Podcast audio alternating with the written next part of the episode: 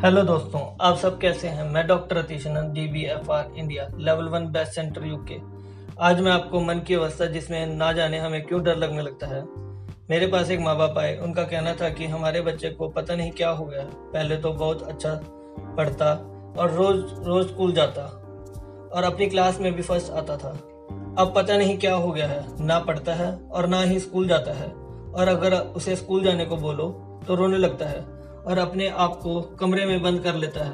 पहले तो मैंने बच्चे को डर लगने की दवाई दी, हर 20-20 मिनट बाद।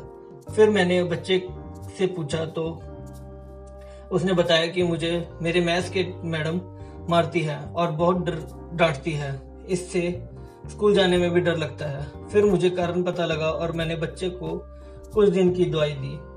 अब वो ठीक हो गया है और फिर से स्कूल जाने लगा है और अच्छे नंबरों से पास होने लगा है।